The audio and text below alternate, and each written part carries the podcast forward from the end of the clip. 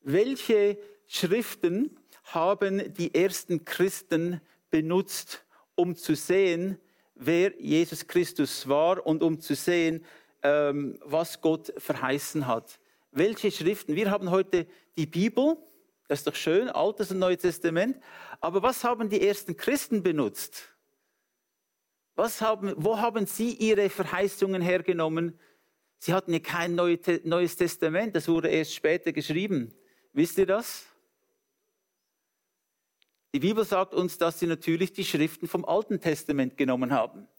Denn das Alte Testament ist voller Verheißungen. Es ist auf der einen Seite die Geschichte Israels, das ist ein Teil, aber ein anderer Teil ist die Geschichte der gesamten Menschheit, die Entstehung der Welt und dass von Anfang an Gott schon einen Plan hatte zur Errettung von allen Menschen. Gott wollte schon immer, dass alle Menschen auf der ganzen Welt die gute Nachricht hören, dass er uns liebt, dass er uns vergeben will und dass, für, dass er für alle Ewigkeit mit uns sein will. Ist es nicht etwas Wunderschönes mit all dem Krieg, den wir sehen, auch, auch zu, jeder Zeit des Menschen? Die gesamte menschliche Geschichte ist gefüllt mit, mit Krieg und anderen Dingen und und trotzdem geht wie ein roter Faden durch die Geschichte der Menschheit. Es hat einen Anfang genommen im Garten von Eden, den ersten Ort, wo die Menschen waren, dort, wo der Mensch sich von Gott abgewandt hatte, dort, wo er gesagt hat, wir wollen unser eigenes Leben bestimmen, dort, wo sie den Gott den Rücken gekehrt haben, hat Gott gesagt, aber ich werde sie trotzdem nicht so lassen, wie sie sind. Trotzdem, dass sie mich abgelehnt haben, werde ich einen Erlöser senden. Und das ist das Beste, was Gott getan hat für uns wirklich, dass er von Anfang an gesehen hat, wir sind nicht fähig, selbst unsere Errettung äh, zu erlangen, sondern wir brauchen einen Erlöser. Und ich denke, in jeder Kultur gibt es auch immer diese Hoffnung, diese Geschichten von einer Erlösung die nicht von den Menschen selber kommt, denn die Menschen können es nicht schaffen, die von außen kommt. Jemand kommt und erlöst. Und im Falle der Bibel ist es klar, Gott sandte seinen eigenen Sohn. Wir haben das am letzten Sonntag schon angeschaut, ein bisschen, was die erste Verheißung war auf einen Verlöser im Garten von Eden. Und jetzt schauen wir miteinander an die Geschichte von Noah. Denn auch das ist ein Bild der Erlösung. Ihr kennt alle die Geschichte sehr gut, vermutlich habt es schon als Kind gehört, habt schon viel, vielmals die Geschichte gelesen. Und ja, es ist schon eine beeindruckende Geschichte. Es ist schon erstaunlich, was dort passiert war. Die Frage ist, und viele Menschen sagen, ja, die Geschichte von Noah, das ist doch nur Folklore, das ist ein Märchen. Interessanterweise sagen uns Archäologen, dass in jeder großen Zivilisation eine Geschichte äh, über eine katastrophale Flut, dass es so, solche Geschichten gegeben hat. Man, man, man kann in jede Zivilisation gehen, wenn wir ihre Geschichten anschauen. Irgendwo gibt es diese Geschichten von einer Flut. Und das ist etwas, äh, äh, etwas Wunderbares zu sehen, dass Gott sein Zeugnis, was, was er gemacht hat, ist überall eigentlich schon bekannt. Wir dürfen aber uns auch auf Christus verlassen, der die Geschichte der Flut bestätigt hat. Wenn wir nicht den Archäologen glauben wollen, sagen wir, schauen wir doch, was Jesus gesagt hat. Er hat nämlich gesagt in Matthäus 24, und wenn der Menschensohn kommt, wird es so wie in Noahs Zeit sein. Damals vor der großen Flut aßen und tranken die Menschen, sie heirateten und wurden verheiratet bis zu dem Tag, an dem Noah in die Arche ging. Also Jesus Christus selbst bestätigt diese Geschichte. Und manchmal äh, fallen Christen in diese, in diese Falle, dass sie irgendwie wissenschaftlich kommenden Menschen sagen, wie kann das sein? Ist gar nicht möglich. Es hätte gar nicht genug Platz in der Arche und so weiter. Ich hatte einmal die Möglichkeit, in eine, in eine Arche hineinzugehen. In Holland gibt es eine. Äh, und die Leute, die sie gebaut haben, haben sie maßstabgetreu gebaut, so wie die Bibel es beschrieben hat. Und man kann dort hineinkommen, da gibt es vier oder fünf äh, Levels oder Stöcke, Stufen. Und wenn man das ausgerechnet hat, wie viele Tiere, nicht alle Tiere, nur Arten, jede Hauptart, es gibt ja viele Unterarten von Tieren, aber jede Hauptart der Tiere, äh, ob sie in diese Arche hineingepasst hätten, die Antwort ist ja, man hat es berechnet. Es ist, wäre möglich gewesen, selbst mit all den Nahrungsmitteln und alles, was sie noch brauchten für diese Zeit, wo sie in der Arche waren, das war möglich. Aber das Wichtigste ist für mich nicht, was andere sagen. Das Wichtigste für mich in dieser Geschichte ist eigentlich, was sagt Gott dazu, was sagt Jesus dazu. Und Jesus hat diese Geschichte klar bestätigt. Was kennzeichnet die Tage von Noah? Was war das für eine Situation? Die Frage ist, warum hat Gott überhaupt eine Flut gebracht? Ist ein bisschen drastisch, oder nicht? Eine Flut, die alle, das alles Leben praktisch, alles menschliche Leben auslöscht, außer ein paar wenige Personen. Was war die Situation? Nun, die Situation war Gottlosigkeit, Anarchie, es war gottlose Philosophien. Im 1. Mose 6,5 lesen wir, Jahwe aber sah, wie groß die Bosheit der Menschen auf der Erde war.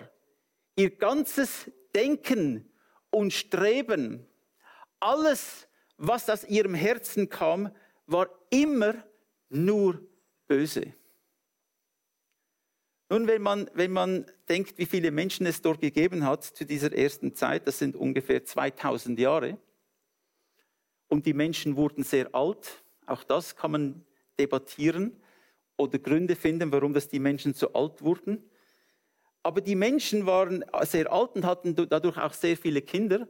Man kann damit rechnen, dass es mehrere Milliarden Menschen gegeben hat auf diesem Planeten in den ersten 2000 Jahren.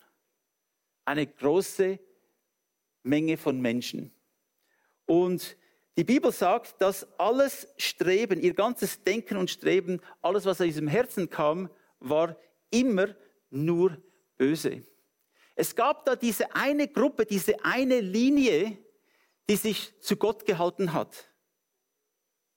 Es kann durchaus sein, dass Noah äh, Seth vielleicht noch miterlebt hat. Der, der dritte Sohn von Adam und Eva. Denn die haben so lange gelebt, dass, dass sie sich, sie könnten sich begegnet sein. Adam und Eva hatten ja nicht nur äh, drei Kinder, sie hatten viele Söhne und Töchter. Ja, in, in Adam wurde ungefähr 900 Jahre alt und in dieser Zeit, da kann schon einiges an Kindern, an Nachkommenschaft kommen. Und die hatten viele Kinder und das erklärt auch, warum dass überhaupt die Welt sich, die Menschheit sich vergrößert hat. Sie hatten eine ganz andere genetische Zusammensetzung als wir. Unsere ist sehr beschränkt. Damals war sie sehr, sehr umfassender. Und deshalb hat es auch keine genetische Defekte gegeben, wenn Brüder und Schwestern geheiratet hatten. Es war gar nicht anders möglich am Anfang. Äh, aber ja, das ist ein anderes Thema. Die Welt hat sich vergrößert, indem dass die Menschen sich verbreitet haben und es hat nur Bosheit gegeben. Die Bibel spricht ganz vom Anfang an von dem, von dem Nachkommen oder den Samen des Feindes. Das sind all diejenigen Menschen, die sich von Gott abgewandt haben. Das sind die Menschen, die gesagt haben, wir bestimmen unser Leben ohne Gott. Sie haben die Lüge von Satan angenommen und nach seinem Willen gelebt. Und Satan will ja nur die Menschen zerstören. Aber da gab es diese eine Linie, die sich zu Gott gehalten hat, die auf Gott gehört hat. Und aus dieser Linie ist später dann Jesus Christus gekommen. Ich würde einmal sagen, die, die, die Tage Noahs sind ähm, zu uns zurückgekehrt. Wenn wir äh, die Welt heute anschauen, geht es in vielen Dingen in der Welt um Ungerechtigkeit. Es gibt ungerechte Verteilung. Es gibt ungerechte Handlungen. Es gibt Krieg an vielen Orten auf dieser Welt. Wir haben ähnliche Zustände wo die Menschen nur noch an das Böse denken. In vielen Ländern ist das der Fall, auch in der Schweiz, wo viele Menschen sich von Gott abgewandt haben. Es gehen immer weniger Menschen in die Kirche. Wenn wir die Kirchengeschichte in der Schweiz ein bisschen anschauen, in, der, in den letzten 50 Jahren in der Schweiz sind ja über 40 Prozent der Bevölkerung gehen nicht mehr in eine Kirche und es nimmt, es nimmt noch zu, dass weniger und weniger Menschen gehen. Die Menschen kümmern es nicht mehr, sie wollen tun, was sie tun wollen. Warum eigentlich? Sie wollen nicht, dass es einen Gott gibt, der sagt, was richtig und falsch ist. Die Menschen wollen selber bestimmen, was richtig und falsch ist. Sie wollen selber ihre Entscheidungen treffen. Sie wollen keine Rechenschaft ablegen. Sie denken, ihr Verhalten hat keine Konsequenzen. Nun, es hatte Konsequenzen. Und das sehen wir auch in dieser Geschichte von Noah.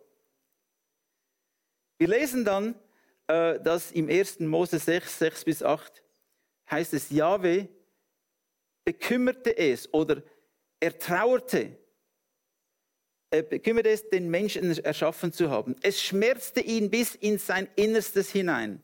Er beschloss, ich werde den Menschen, den ich geschaffen habe, vom Erdboden wegwischen, samt dem Vieh, den Kriechtieren und Vögeln, denn ich bedauere, sie gemacht zu haben. Nur Noah fand Gnade vor Jahwe. In diesen gefährlichen Tagen haben wir die Gnade Gottes. Amen. In diesen, in diesen Tagen, auch wo wir jetzt sind, in diesen Tagen, wo wir jetzt leben, haben wir die Gnade Gottes. Noah fand Gnade in den Augen von Yahweh. Und auch heute ist Gottes Angesicht über uns. Er sieht die Taten der Menschen. Er sieht, was die Menschen tun. Er sieht, was die Völker tun. Viele Christen haben Angst. Was plant der Feind? Wie kann ich mich richtig positionieren? Es gibt nur eine richtige Positionierung für uns, nämlich Christus zu vertrauen. Das ist das Einzige, was wir tun können. Wir können nicht verhindern, was der Feind tut. Wir können noch viele Theorien haben über dieses und jenes. Gott weiß alles. Gott erkennt alles. Aber das eine, was wir tun sollten, unbedingt, ist Christus vertrauen. Ich denke, es gibt keinen anderen Weg. Wir müssen keine großen Pläne machen außerhalb von Jesus Christus. Denn es geht nicht darum, dass wir unser Leben auf dieser Erde erhalten. Das ist das kleinste Problem. Der Tod auf dieser Erde ist für uns Christen das kleinste Problem. Es ist eigentlich kein Problem. Denn der Tod hatte keine Macht mehr über uns. Der Tod kann uns ja nicht von Christus trennen. Viele Menschen leben so, auch Christen, als wenn der Tod auf der Erde das Schlimmste wäre. Ist es nicht?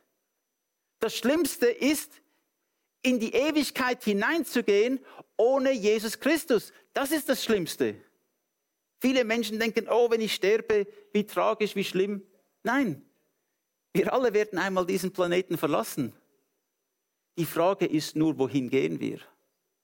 Und es gibt nur einen einzigen Weg, einen Weg. Es gab nur eine Arche. Es gibt nur einen Weg, wie du und ich gerettet werden können. Und dieser Weg heißt Jesus Christus. Du musst dir keine Sorgen machen, was der Feind plant.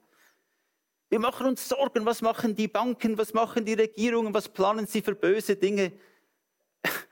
Das ist, Gott weiß das auch. Gott erkennt die Pläne der Bösen, bevor sie sich diese Pläne ausgedacht haben. Er weiß, was sie tun werden. Er kennt ihre Absichten. Er weiß schon alles im Voraus. Die Zukunft ist offenbar für den Herrn. Wir müssen uns also keine Gedanken machen. Wir dürfen dem Herrn vertrauen. Und ich bitte euch, lasst euch nicht bewegen oder verängstigen von irgendwelchen Berichten, die in der Welt passieren. Vertraut dem Herrn denn er ist unser, unsere Festung. Er ist unsere Errettung. Es geht nicht darum, dass ich mein Leben auf der Erde verlängere irgendwie. Ich habe gehört von einem Mann in Kalifornien, äh, der, ich weiß nicht, das ist so ungefähr 45, nehme ich einmal an. Und er ist besessen mit dem Gedanken, immer jung zu bleiben. Er ist ein Milliardär und er, er, er gibt sicher mehrere Millionen im Jahr aus, um jung zu bleiben. Er macht genetische Dinge, er nimmt, er nimmt das Blut von, von seinem 23-jährigen Sohn, also Blutspenden, nicht alles natürlich, ein bisschen Blut. Er nimmt das Plasma von diesem Blut heraus und, und äh, schießt es sich selber in die Arme. Er, er, er hat Wissenschaftler angestellt, um irgendwie sein Leben zu verlängern. Und die Ärzte bestätigen ihm, dein Herz ist wie das von eines 30-Jährigen, deine Lunge wie die Junge eines 25-Jährigen. Und er gibt Millionen aus dafür. Aber es gibt zwei Dinge, oder ein, eines, ja, zwei Dinge gibt es, die sicher sind. Du bist in diese Welt gekommen, nicht durch deinen eigenen Willen, durch den Willen Gottes. Du bist da, weil Gott dich hier haben wollte. Punkt. Kommt nicht darauf an, was die Umstände waren. Du bist da, weil Gott dich hier haben wollte. Du bist kein Zufall. Das ist das eine. Und das andere ist, du wirst diese Welt verlassen. Auch wenn du noch zehn Jahre mehr lebst, länger lebst. Alle diese Dinge, der Salomon hat gesagt, ist ein Haschen nach Wind. Es ist vergänglich. Es bringt nichts. Es gibt, es gibt Menschen, die wollen ein bisschen weniger Falten in ihrem Gesicht. Und die geben Geld aus, bis, bis ins Grenzenlose, um ein bisschen jünger zu erscheinen. Das ist dir überlassen, ich verurteile es nicht. Ich würde es nicht tun. Ich, hab, ich will mein Geld anders einsetzen als, als irgend. Was ich damit sagen will, ist, liebe Geschwister, der Tod kommt. Und die Frage ist dann nicht, wie schön dass du ausgesehen hast, wie viele Falten dass du im Gesicht hattest, wie viele Haare auf dem Kopf. Die Frage ist nicht, wie groß dein Bankkonto war. Das kümmert keinen Menschen, niemanden. Ich habe einmal diese Geschichte gehört von diesem Mann, äh, der in den Himmel gekommen ist. Und wenn ihr, wie ihr wisst, äh, wenn ein Mann in den Himmel kommt, da gibt es zuerst ein Interview. Ein Engel kommt und er fragt den Mann, warum bist du hier? Ich weiß nicht, ich bin irgendwie hier angekommen. Hat er gesagt, kennst du die Lehre der Rechtfertigung durch den Glauben allein? Noch nie davon gehört. Oder kennst du, kennst du die Geschichte des Alten Testaments und des Neuen Testaments? Nein, nicht wirklich. Das ist eigenartig. Warum bist du hier? Ich muss einmal den Chefengel fragen ist zum Chefengel gegangen, der ist auch gekommen. Und die haben geredet und wer weiß, warum ist dieser Typ hier? Hat, er hat nichts gemacht. Der Chefengel fragte, ah, bist du getauft? Nein, ich wurde nicht getauft. Ich bin nicht getauft. Und er kannte die Bibel nicht, aber trotzdem war er da. Und schlussendlich hat er gesagt, warum bist du hier? Und da hat der Mann gesagt, der Mann in der Mitte von drei Kreuzen hat mir gesagt, ich kann kommen. Liebe Geschwister, ich möchte euch ermutigen, es ist allein Jesus.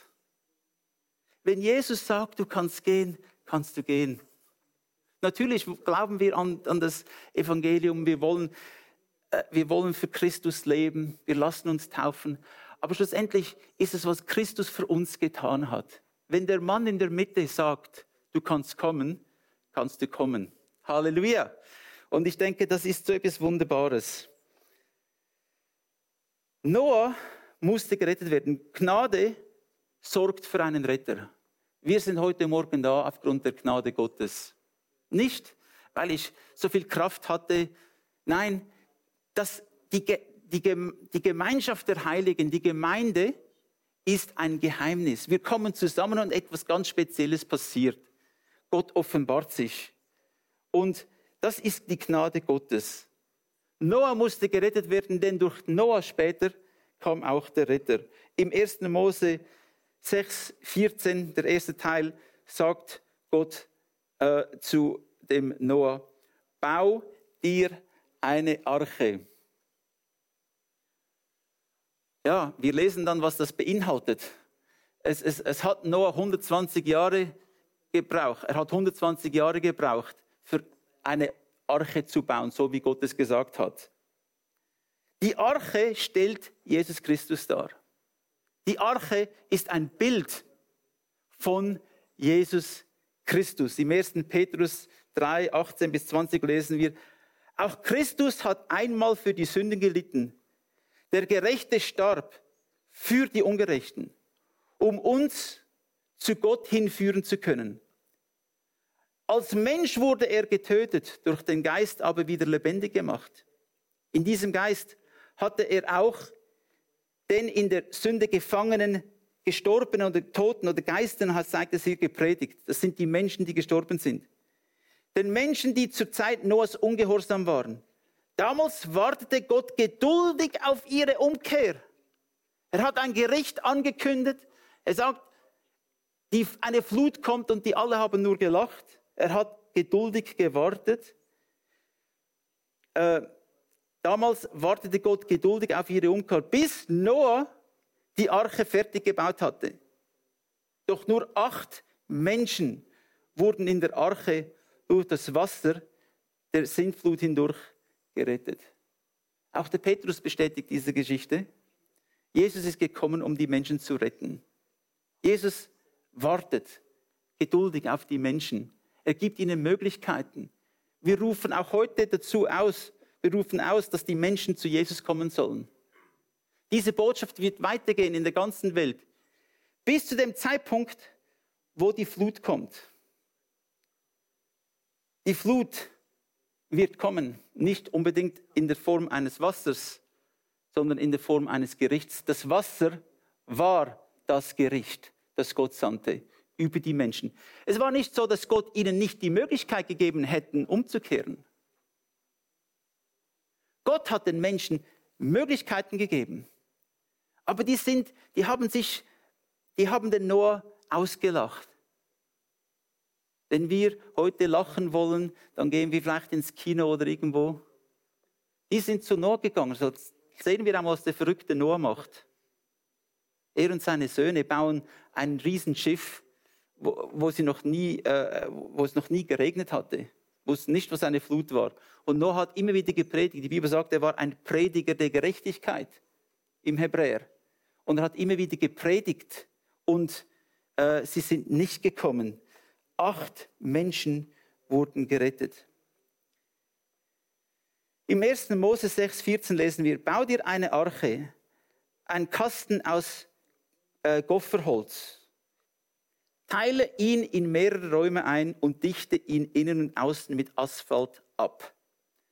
Gopferholz ist Zypresse. Sie haben Zypresse genommen, denn es verrottet nicht im Wasser und, und äh, Asphalt oder Pech ist, ist, ähm, ist diese schwarze Substanz, das alles abdichtet. Interessanterweise ist dieses Wort für Pech nur da auf diese Art und Weise übersetzt. Das Wort, das gleiche Wort für Asphalt oder Pech oder Teer, wird im Resten der Bibel als Sühne übersetzt. Sühne. Sühne bedeutet, jemand hat für dich bezahlt.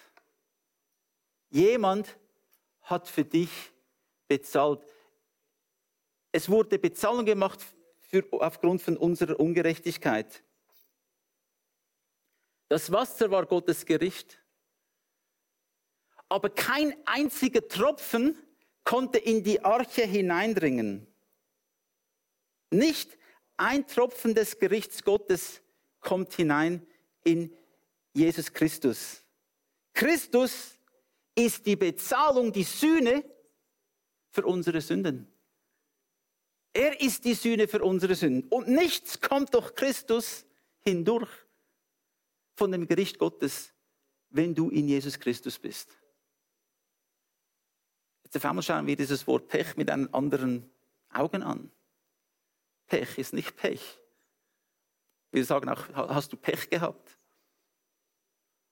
Nein, das ist das Beste, was passieren konnte. Jesus hat für unsere Schuld bezahlt.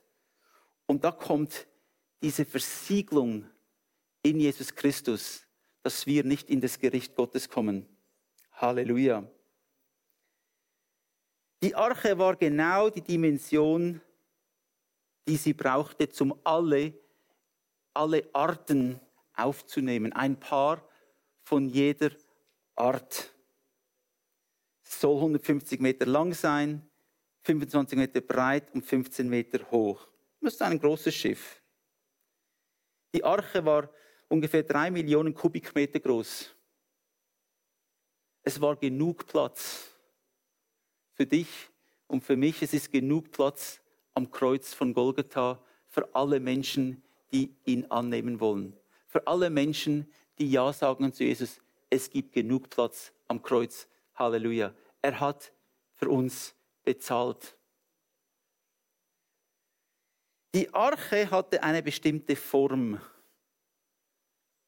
gewisse Dimensionen. Übrigens, diese Dimensionen sind perfekt für den Schiffsbau. Erst tausende von Jahren später hat man herausgefunden, dass diese Dimensionen, die Gott dem, Adam, äh, dem, dem Noah gegeben hat, genau perfekt sind für ein sehr gutes, stabiles, tragbares Schiff. Hat Gott damals schon gewusst, natürlich, ist ja klar. Wir haben es erst viel später herausgefunden. Hätten einfach das lesen müssen, dann hätten wir gewusst, wie ein richtiges Schiff gebaut wird. Nun, die Arche hatte nicht wirklich einen, einen Bug oder ein Heck, also einen, einen Vorderteil oder ein Hinterteil. Archäologen sagen uns, dass die Arche auch ähnlich wie äh, ein, ein, die Maße eines Sarges hatte. Also das, wenn man einen Sarg baut und verkleinert, also die prozentual, wenn man das verkleinert, sind das die ähnliche Maße wie ein Sarg. Und die Menschen in der Antike bauten ihre Särge aus Zypressenholz, damit sie nicht verrotteten. Warum ist die Arche wie ein Sarg? Ein Sarg ist etwas, das mit dem Tod verbunden wird.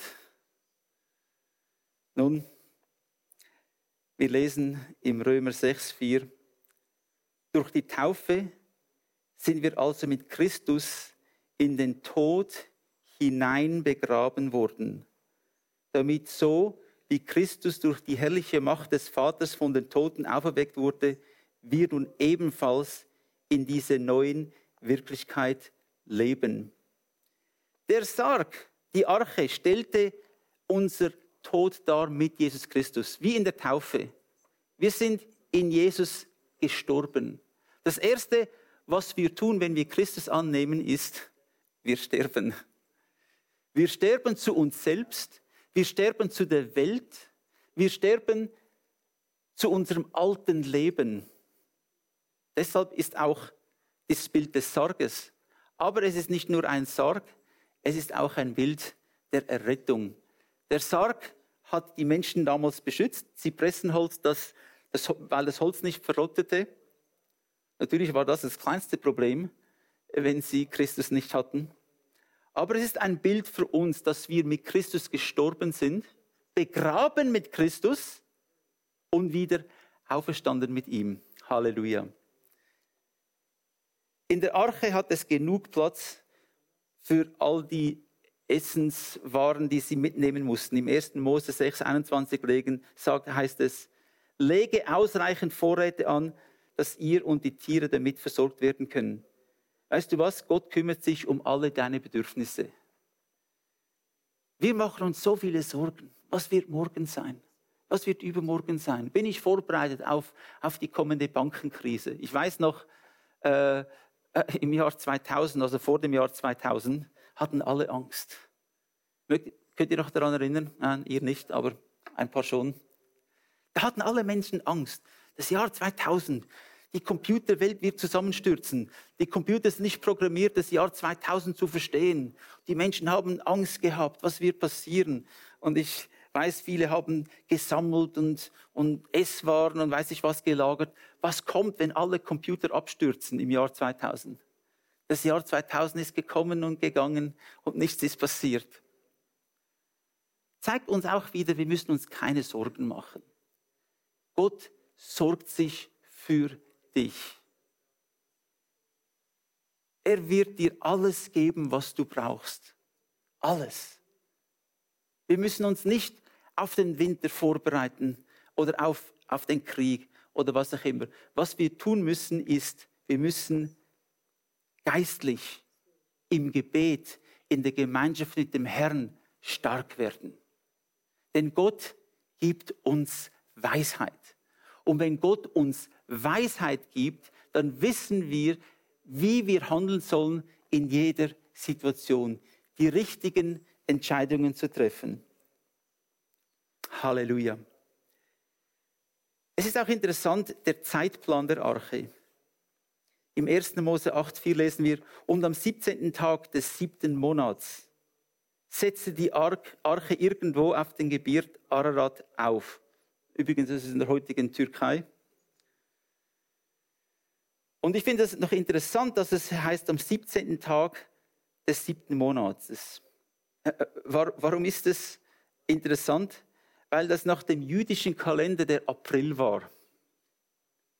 Im April ist die Arche irgendwo gelandet. Und wisst ihr, was im April stattfindet?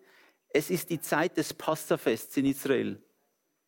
Die Zeit, als Jesus aus dem Grab stieg, nachdem er am Kreuz die Fluten des Zornes Gottes auf sich genommen hat.